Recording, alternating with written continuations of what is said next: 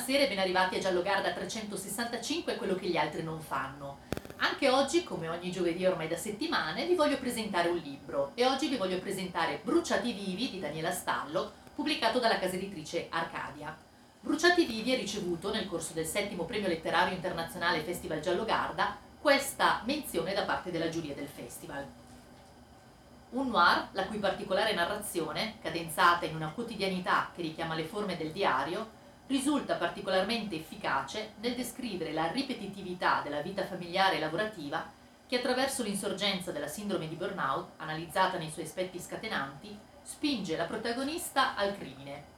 Bruciati vivi, eh, come avrete sentito dalla menzione della giuria, è un noir, ma è un noir molto particolare. Partiamo dal titolo, Bruciati vivi. Bruciati vivi, la traduzione letterale dall'espressione inglese to burn out, bruciarsi, esaurirsi. Infatti in questo noir si parlerà della sindrome di burnout, questa sindrome che provoca stress psicofisico emotivo molto forte nel lavoratore, lavoratore che risulta insoddisfatto dal suo lavoro.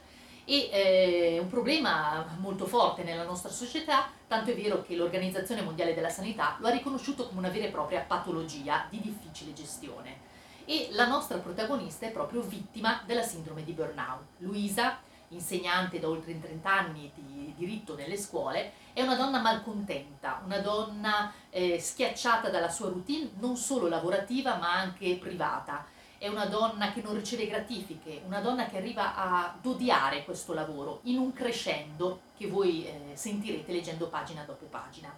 La forma singolare di questo noir è la narrazione, che è costituita in un diario, diario che dura dieci mesi, da settembre a luglio, in cui eh, Luisa ci parla, ci parla del suo quotidiano, del suo quotidiano fatto di eh, espressioni ehm, simili, uguali, di giornate che sono cadenzate dallo stesso ritmo, in un'angoscia crescente, pagina dopo pagina, giorno dopo giorno, fino ad arrivare appunto a una vera e propria patologia che le farà compiere anche dei gesti eh, estremi, fino anche un epilogo eh, tragico.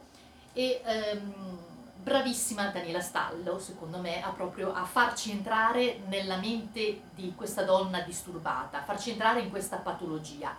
Eh, voi leggendo vi accorgerete proprio che anche la scrittura, una scrittura molto che, che ci dà ansia e che ci fa eh, avvertire questo, questa difficoltà eh, leggerete delle espressioni che ritornano, che sono routine e se stesse e che, ci, e che proprio ci portano a questo stato di angoscia molto forte.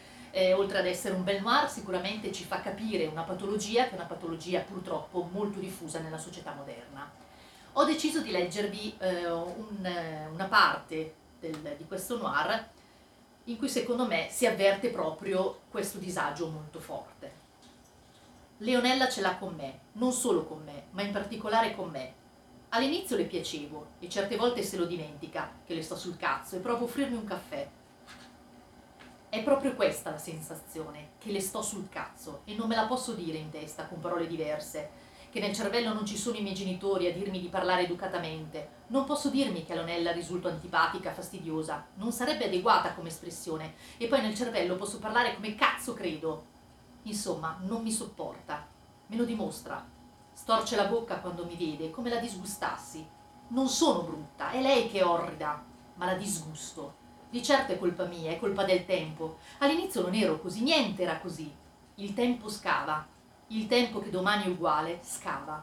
Leonella me la ricordo, che ero migliore, non ho armi contro il tempo se lei non ci fosse insieme a quella di diritto a dirmi che le cose per gli altri sono perfette che ce la possiamo fare, e io invece lo so che non ce la faccio, perché al momento non ho energia per questo caldo infinito, per i soldi, quella catasta di trapani da vendere a ogni costo. Se non ci fosse lei a ricordarmi che non ce la faccio, starei di sicuro meglio.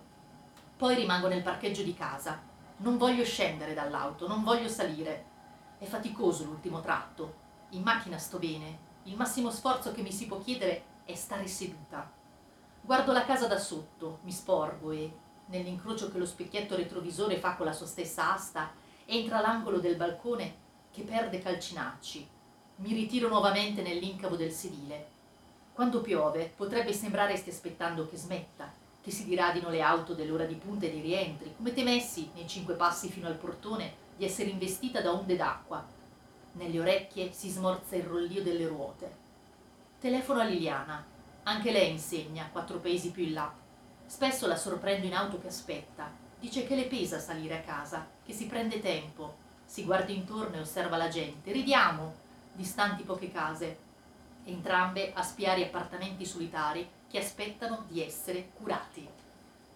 Bruciati vivi di Daniela Stallo, pubblicato dalla casa editrice Arcadia. Il nostro appuntamento con Giallogarda 365, quello che gli altri non fanno, per oggi termina qui, ma ci ritroviamo giovedì prossimo alle 18.30, sempre qui, sulla pagina Facebook del Festival Giallogarda. Una buona serata a tutti!